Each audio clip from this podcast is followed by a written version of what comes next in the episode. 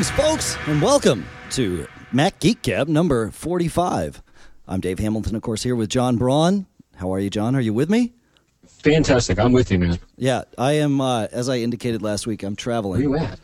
I'm in Austin at the moment, Austin, Texas. And you're at home, but there's something crummy about the hotel bandwidth here, and, uh, and we all get to enjoy it because John sounds like he's in the middle of a flanger. It's a nice effect when you want it. But It's a nice effect. Yeah, just just consider it an effect. Now you'll have no trouble telling me from John. Uh-huh. Uh, so we were going to talk about the MacBook Pro this evening, but uh, with my my traveling and stuff, I actually started thinking, you know, it'd be great to actually to talk about that after I had traveled with it for a week. Of course, I've been using it at my desk, so uh, we are going to sort of put that off until next week. We've got a ton of listener feedback. I got it right. Listener feedback that came in, and uh, quite a few other other little things. I'm not sure how long this show will go. We will uh, we'll see how how the how the bandwidth holds up here. We're uh, we're, we are recording this though on the MacBook Pro, and right now are using Gizmo Project. We tried Skype, and they both sounded equally as crummy. So it's uh, it's just the the hotel bandwidth. You doing all right, John? You're going to Boston tomorrow, aren't you? Yes, sir. Gonna uh, do the Acela thing, the train thing. No driving. No driving. And if you've been to Boston, driving in Boston is not Y- fun. y- I drove in Boston last night. I, I I feel like I've been traveling for like straight for like 24 hours. I drove into Boston, picked up a friend at the airport, had dinner in Boston, slept near the airport, then got on the plane this morning. It's been crazy. So, uh, let's get to the show, and we Get down have to it. we have a couple of questions here. The uh, the first will be from Joe, and I just need to navigate here. Hello, chaps. It's Joel from the southeast of England here. Um, I've got a quick question for you, rather a newbie question that might be too simple for your podcast, but one that I hope you can help with. I'm a very happy Windows switcher, but there's one thing that I simply can't answer. Uh, I've been using computers since before the days of mice, so I'm a big fan of keyboard shortcuts. I find them much quicker and more productive. But I find that in some ways, the keyboard shortcuts on the Mac aren't as comprehensive. For example, getting to the menu bar and choosing different options in Word, or particularly trying to work out how to tab between different things in the message window in something like Photoshop. I want to be able to tab between save, don't save, and cancel, and yet I can't work out what combination of key pushes will allow me to actually move between those different boxes. Uh, and I can't find the answer anywhere. Hopefully, it's something you can help with uh, because it's getting rather frustrating. I love the show. Started a little geek for me, and I really enjoyed the video cast that you guys did a couple of months ago. You look nothing like what I expected. Um, far more handsome, I'm sure. So He's sure, huh? Uh, yeah, I'm not sure what that means. As far as the keyboard we- shortcuts, we've gotten better looking actually since that. But yeah, I believe that. Uh, Go on. I believe that I have. so y- you got you got any thoughts for him, John? oh, oh, I, I got a big one. Which is a big thought here. And in general, I would agree with um, with our uh, our colleague there that in general the Mac kind of sucks for keyboard shortcuts. yep, Um, almost every win and and I got a you know a tip of the hat to Windows. For the most part, Windows uh, really gives you for almost everything. Uh, I don't know what do we call them accelerators. I think they call it or keyboard shortcuts, whatever the heck it is. But Windows applications seem to be much more uh, keyboard friendly Yeah. like almost every function in a menu has a keyboard shortcut. The Mac apps tend not to, but they gotten better. And um, I'm not sure when this showed up, but if you go to System Preferences, Right.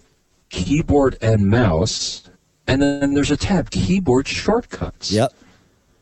Now it has a bunch, and you were probably going to mention this as well, but keyboard shortcuts is a whole bunch of built-in ones, which is another thing because before it was kind of like you had to be part of a secret society to know the secret shortcuts to do certain cool things in uh, on the Mac. Right. And that's still the case, especially with a lot of the startup things. But at least in the case of applications, if you go to keyboard shortcuts, you can add your own That's right. Yeah.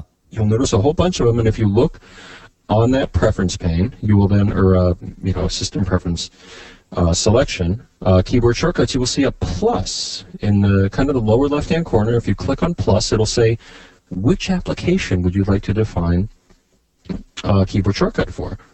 And if you click on the, you know, the application menu, it'll show you all the applications for which it thinks it can do that for. That's And right. I'm not quite Yep. sure, and maybe you could expand on that.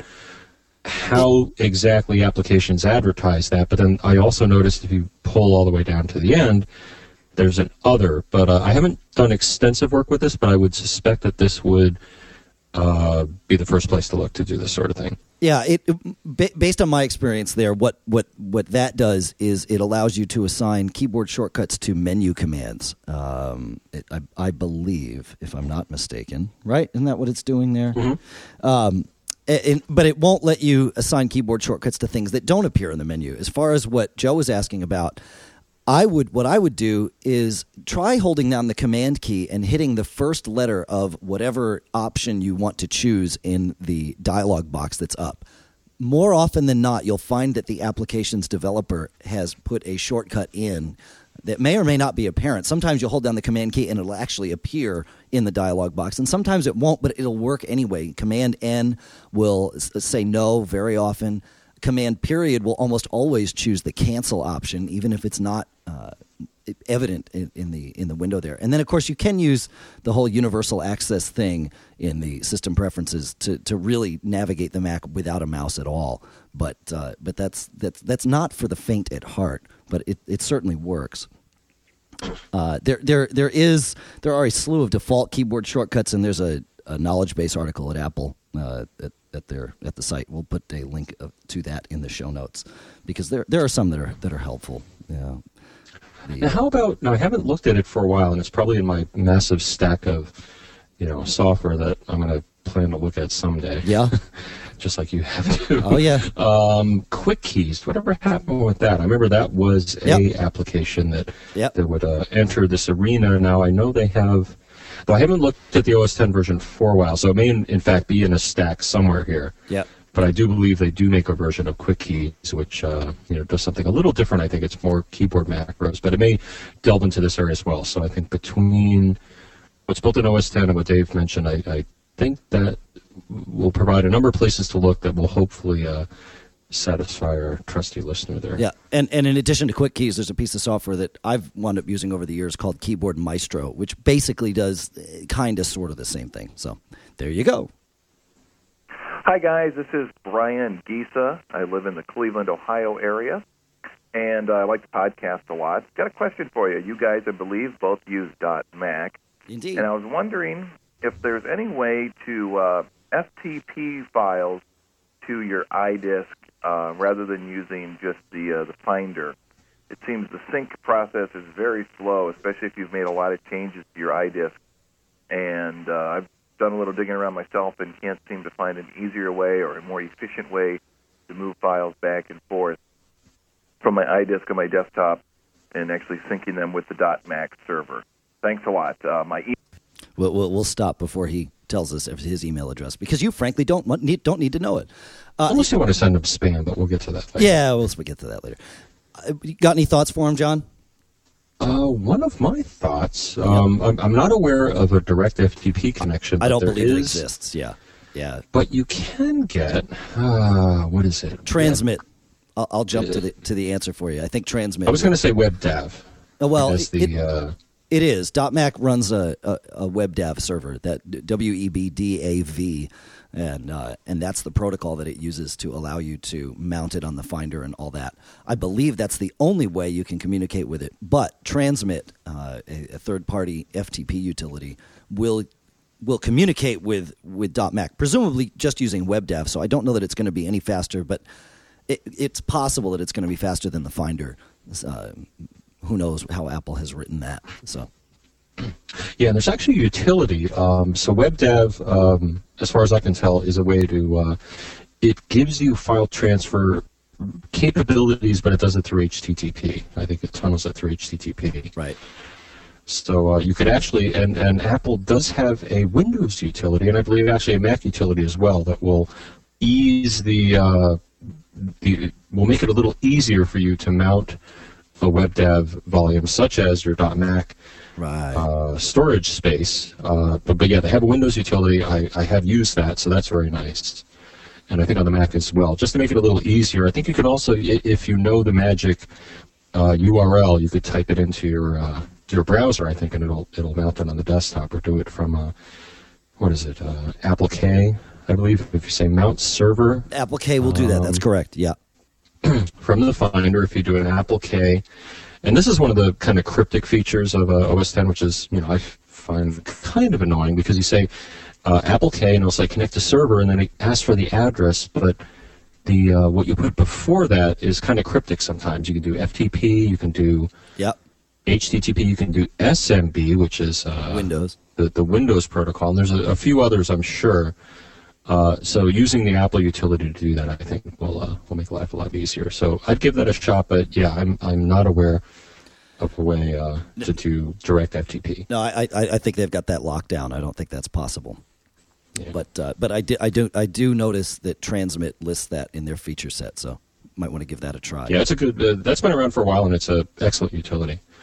yeah, I'm with you on that. yeah. So Uh, hey, I, I wanted to uh, tell you and everyone about our sponsor this evening, and our sponsor is AudioEngineUSA.com. You've heard us talk about them for a while. You know that they sent uh, both John and I a set of the speakers. They make these A5 desktop speakers, great to use with your computer, your iPod. You could even use them with your, your DVD player or home stereo if, if you've got you know if you got a DVD player in the bedroom with your TV. Hook these things up, and now you've got real sound in the room without having to move a receiver and big monster speakers in or anything like that. These things sound great. They uh, they go all the way down to 60 hertz, and I think up to 22 kilohertz, which is above the range of human hearing. For 350 bucks, they, uh, they they sound amazing. They're they're great desktop speakers and a whole lot more. The Audio Engine A5s from AudioEngineUSA.com. And actually, my, my neighbors, I just found out today, I was uh, Yep. talking over the fence, and uh, they're moving.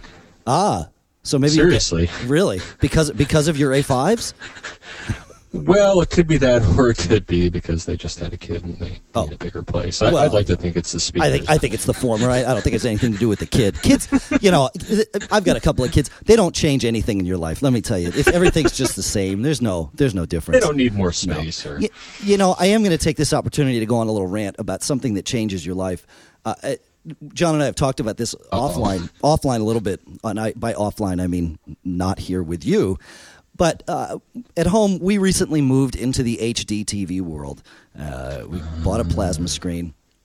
And of course, we're TiVo people, but TiVo doesn't yet uh, record in HD. And it- you know, it looks fine on the screen with TiVo, but you know, HD looks a whole lot better. So we called up our local cable company, which is Comcast, and, and we figured, well, they've got a DVR. How bad could it be, right? We'll we'll get their DVR. We'll use that for you know six or eight months until TiVo comes out with with their their thing, and it may even be sooner than that. You know, I like your outlook. How Yeah. bad could it how bad could it be? That's right. So we went ahead and got this thing, and you know, everybody. It, I, I'm saying this is like a public service rant Now, because is it is it a, is it a device it is a device, like like it- a TiVo? So yep, you have a physical device with a hard It- drive it's and all a- that. It's, it's not a- a, virtual. correct. It's a cable box with a hard, a 60 gig hard drive in it. Okay. Okay. And it's got dual tuners, which is cool because you can record two things at once. So you know that's nice, and it will record in HD. I think it'll do you know 15 hours of HD or something minimal, but at least it does it, and it looks good. Th- th- that part is enough.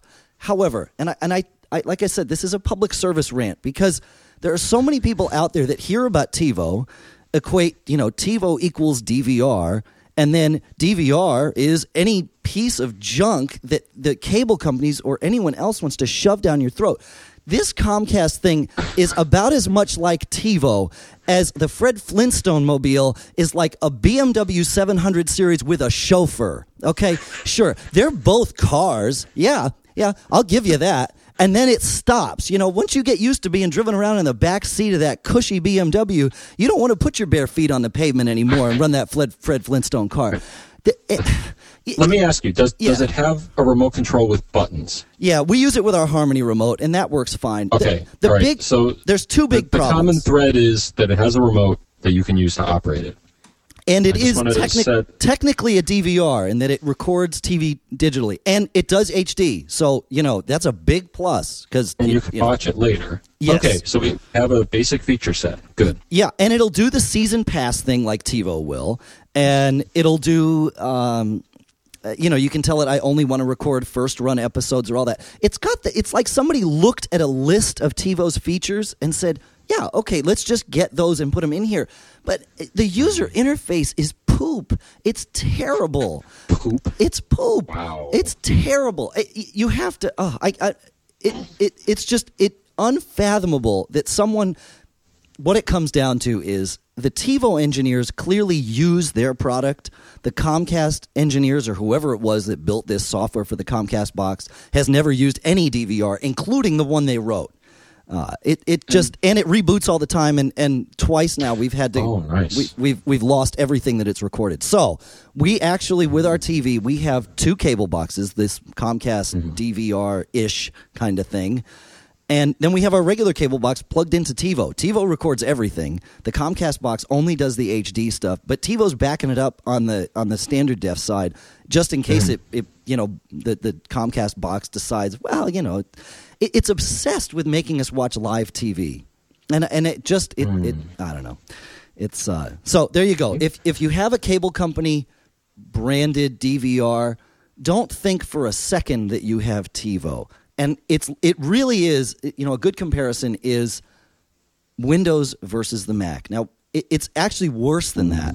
Okay, It- but it, but it's the same kind of thing, right? Windows does everything that the Mac does, pretty much. I mean, there's you know there's there's hardly any mm-hmm. any any discrepancy in feature parity, but it, it you know the user interface the, the usability of it is horrendous but but on the surface you wouldn't notice it so if you're if you're using a cable company dvr think about tivo and they don't pay me to say this they don't you know we're just raving We lunatics just like them. yeah Their, their, their products make me happy, and I think they make you and your family happy. they make us all Just done properly. happy. yeah it's you know, I think it, it leads to another thing. We'll wind down the rant here, but Yeah. um, engineers are not the best people to No. design no that's true things. They, That's they true. can do it, and, Yep. and th- this is my reflection working uh, where I work and what I do. But engineers are good at certain things, but designing a user experience and doing a UI, they can construct it, but you need someone with a different skill set to to do it properly. That's and, right. and I know that you know at Apple they have you know human factors engineers and Right. you know people like this that that know how. Yeah, don't, don't let the engineers design things. No. So maybe that's what happened. It's, here. it's exactly what happened. It's clear that that's what happened. I, I have I would stake everything on it that there's no no human interface engineer or human interface professional ever walked into the room and saw this thing because if they did, they'd just throw it away and get a they, TiVo. They'd run out screaming. Right. They just go buy a TiVo. It's they don't even need to scream. just go get a TiVo. It's done. Uh, so we, we we got an email in, and it's tough for me to read this because of the way I'm set up here. But Nick wrote in and said that he's got uh, basically using a Mac Mini uh, and a cinema display in his living room uh, with an Elgato EyeTV, and that is his his television viewing experience. He's he's basically having the Mac Mini run uh, the Elgato software, and with the little Elgato device, it, it, it runs like a TiVo. It- it- you know that that's what it does. And I've not used it, so I say like a TiVo very loosely, but it's possible it works, and it's possible it's like the Comcast thing. But anyway, that's not what we're talking about. His question is he's got two networks in his house. He's got an airport network and an, and an Ethernet network. And he wants to be able to stream things from his other Macs. So he's going Ethernet. And I'm paraphrasing here, Nick. So, so forgive me if I'm missing some of the details because, like I said, the way I'm set up, I'm having trouble reading your email. Uh, and I can't print in my hotel room for obvious reasons. So uh, the his his fear is that he's not getting enough bandwidth over the airport connection to sustain uh, streaming a video from another computer to his Mac Mini to his cinema display where he's sitting comfortably on his couch, and he's got a uh, Ethernet connection on the other on the like the other side of the wall. And he's thinking about drilling through. He says, "So once I've done that, how do I know whether the Mac is connecting airport or connecting Ethernet?" Now, I'm not exactly sure why he would want to be connected twice, but but there's I guess reasons for that. Um, so, but but the question the question is when you've got two network connections going, how do you know which one is taking priority? Uh, do you know the answer to this, John?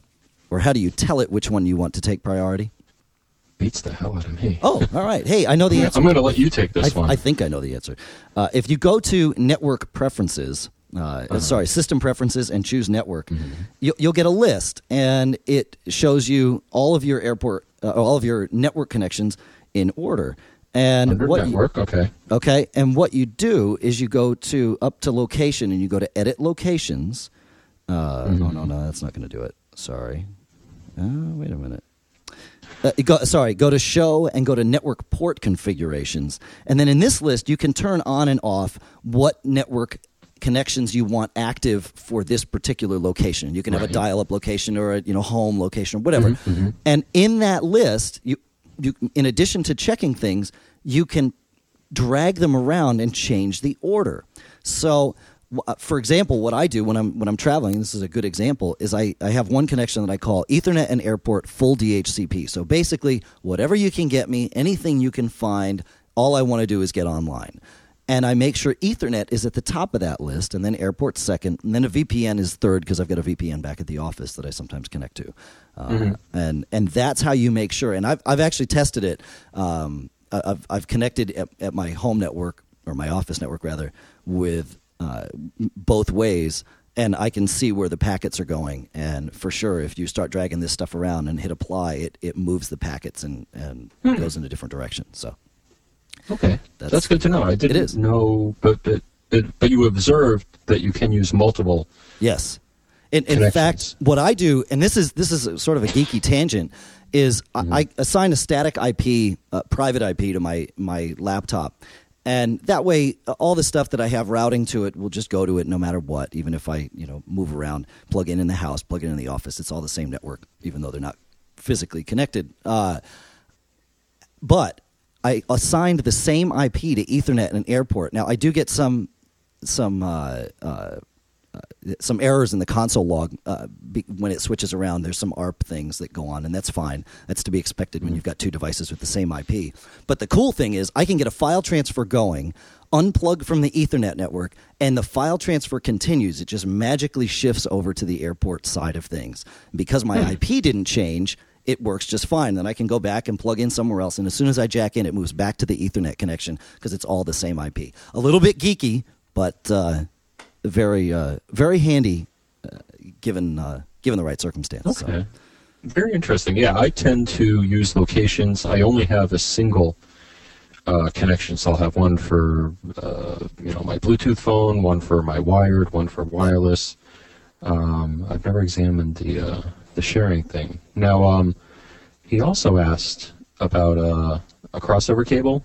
Yes. The same uh, thing here. Okay. And I think that's pretty much been eliminated with almost every modern machine that has Ethernet. You used to need a magic cable to connect to Two machines very together. similar to how you used to have to have a special cable to link machines via a serial port, depending on whether it was computer to computer or computer to modem or computer to printer and all that. Sometimes you would need a specially wired cable. Um, based on what I know, all modern Ethernet ports are smart enough to figure out if they're connected to another computer or to a hub or a router.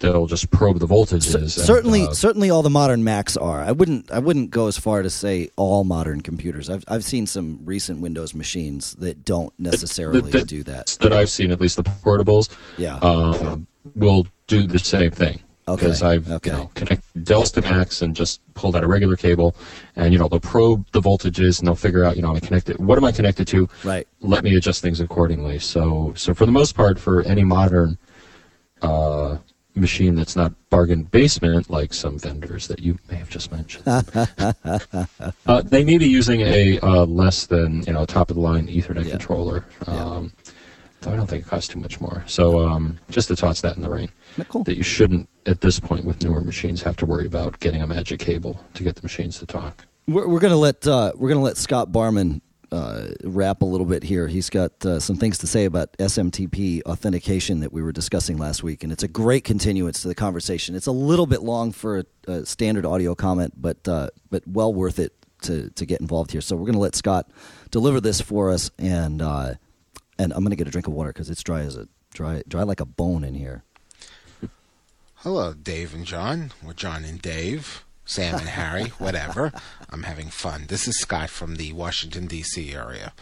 Uh, just to amplify or clarify some things that you spoke about in the last podcast. Uh, regarding the SMP t- SMTP server, and I keep stumbling over that. And I can't tell you how many times I've re recorded this because I keep stumbling over SMTP. regarding that, you need to check with your with your ISP because many ISPs allow for authentication to the SMTP server. So you can give them your username and password. In fact, some ISPs also allow you to uh, do this over SSL, which is a very good idea, especially if you're traveling and using Wi Fi. So if you're around and somebody like me is around who likes to turn on the antenna and run uh, ethereal just to see what's coming across the network, you don't have to worry about somebody like me seeing your password. But you're a Uh, nice guy. As far as the pop service goes, this was, was something that John said.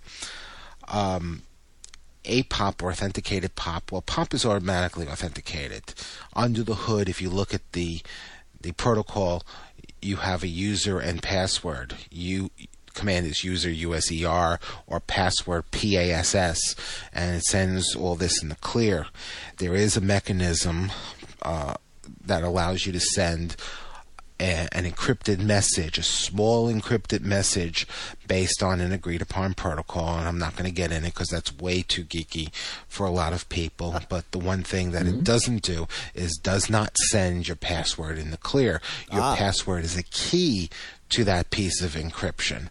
So if I'm sitting there in in a coffee shop sniffing whatever is going around in the air because I like to have fun and laugh at other people, you can send your authentication to your pop server without uh, without giving up your password. And i think that's a wonderful thing. Indeed. anyway i hope you guys have a nice trip next week and i hope all is well and i look forward to hearing your next show from the road. And i also want to hear uh, from Dave about his trials and travails with the MacBook Pro. Next week, I'm next week. Still holding off. I have my 17 inch PowerBook, and I'm probably going to wait a year before looking at a MacBook Pro. Anyway, good luck. Have a good week, and we'll talk at some point. Bye bye. Thank you, Scott. I you like catch? Scott. He, he- he actually kind of reminds me of like like a Doctor Evil. I'm gonna listen to because you know I have that I, I've done that as well. I don't know how often you do that, but Yeah. you know, uh, getting on foreign networks and just you know firing up a uh, uh, you know uh, packet monitor like Yep. ethereal, Ethereal, and, uh, yeah. just seeing what's out there. Ethereal, ethereal, Ethereal. yeah, ethereal. Um, but yeah, he's absolutely right. There is, and, and actually, I tried this with you earlier today, Dave. Yep. Um, I use Eudora. What, what do you use for your uh, primary email? I'm a mailsmith guy still. Okay. Yeah. Um, so in Eudora, under the settings, there's a setting, sending mail pane, Okay. and they do have a checkbox saying allow authorization, right. and they will ask which personality um, or which account Yeah. uh, in Eudora speak you want to use. I sent you something, but the thing is, it never prompted me. And when I did try to use now, probably because I was sending from my normal Right. account, but I just want to see what would happen when I tried from other accounts. Like I do have a, a WorldNet uh, dial-up account for extreme backup, and also I, uh, you know, my Verizon account through the cell phone. And both of those, when I tried to do this, it never got farther than trying to talk to the uh, Optimum Online mail server. It never got to the point Right. of requesting authorization. Now, Well, I, I may it- have to just spend a little more time to see if it ever gets to the point of prompting Yep. or submitting the password, but it sat there for minutes and minutes and days. So I don't know if their mail server is realizing that someone is trying to come from outside and just ignoring that, Sure. or if I, I got to tweak the uh, Eudora settings. So I don't know if, if you've dabbled with this or you had better results with uh, I, I typically go the Yeah, so- SS the SSL route. It seems like that has sort Mm. of replaced the um, the the SMTP auth as as the default way of of getting to a, a, a outgoing mail server from from remote from the road, et cetera, et cetera. Mm-hmm. Uh, typically, I use Gmail, and that seems to work fine most of the time. And I know that AOL now actually has one too, and you can get a free AOL.com or AIM.com account if you go to, uh, surprisingly enough, AIM.com, and you can get a Gmail account if you just ask us because they just keep giving us more and more. They replenish our pool, so that's uh, that- that's where that goes. Uh, That's now, cool. And actually, Eudora has a separate, just to follow up on that, if Yeah, you are a yeah. Eudora user, they have a separate SSL pane. Right. So so these are overlapping things that can provide you with uh, you know a little bit of security. Though I'm not sure, uh, to Scott's point, if SSL over these protocols encrypts everything, including the password. I would guess it would. It, I, I'm almost certain that it encrypts the password. Yeah. Yeah. So, so I guess that's a better choice. And, and I have actually, yeah, I think it was with Gmail or one of the services. Yes, I have done SSL. Um, yeah, I do believe it's checking your Gmail account. They actually, I think, require that, which is a Yeah. good.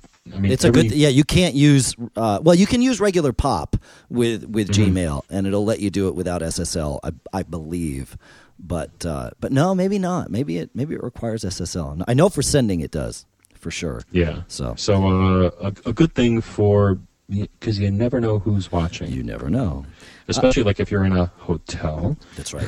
so next next week we're gonna we're gonna do this. Uh, we'll talk a little bit more about the the Intel thing. I'm sure we'll have some listener feedback. I also want to address something, uh, and I just throw it out there now, and, and we can all kind of cogitate it on this week uh, on it this week. Wow.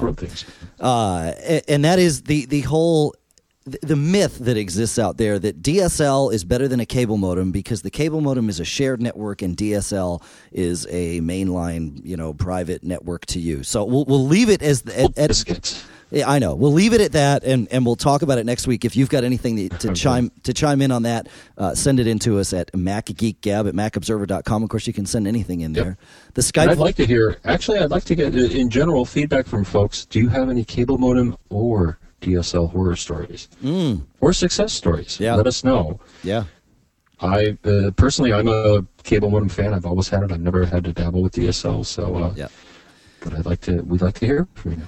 And, uh, and and we are still running the survey for another week and a day, I believe. So uh, that that's our our podcast listener habits survey. Please take a minute to answer that if you would. We would appreciate it. And for those of you that have answered it, we appreciate it. So, uh, like I said, we've got Gmail invites. You can Skype things into us. The Skype voicemail works just fine. And now with the the released version of Audio Hijack Pro with with uh, Universal Binary, I can pull things off of Skype, even though Skype isn't Universal Binary yet. And Where's uh, the uh, Where's the band? oh, the band's uh, Oh, you left them back in. Well, I left I left the Vamp band on break. That's back on the other uh, on the other computer. But we've got uh, we've got this, you know. There, they are. So 206 666 Geek is another way to send things into us. Thank you very much. Feedback, Podcast Alley, iTunes, please. Thank you for staying subscribed. Wish me luck on this trip. It's been a crazy one already.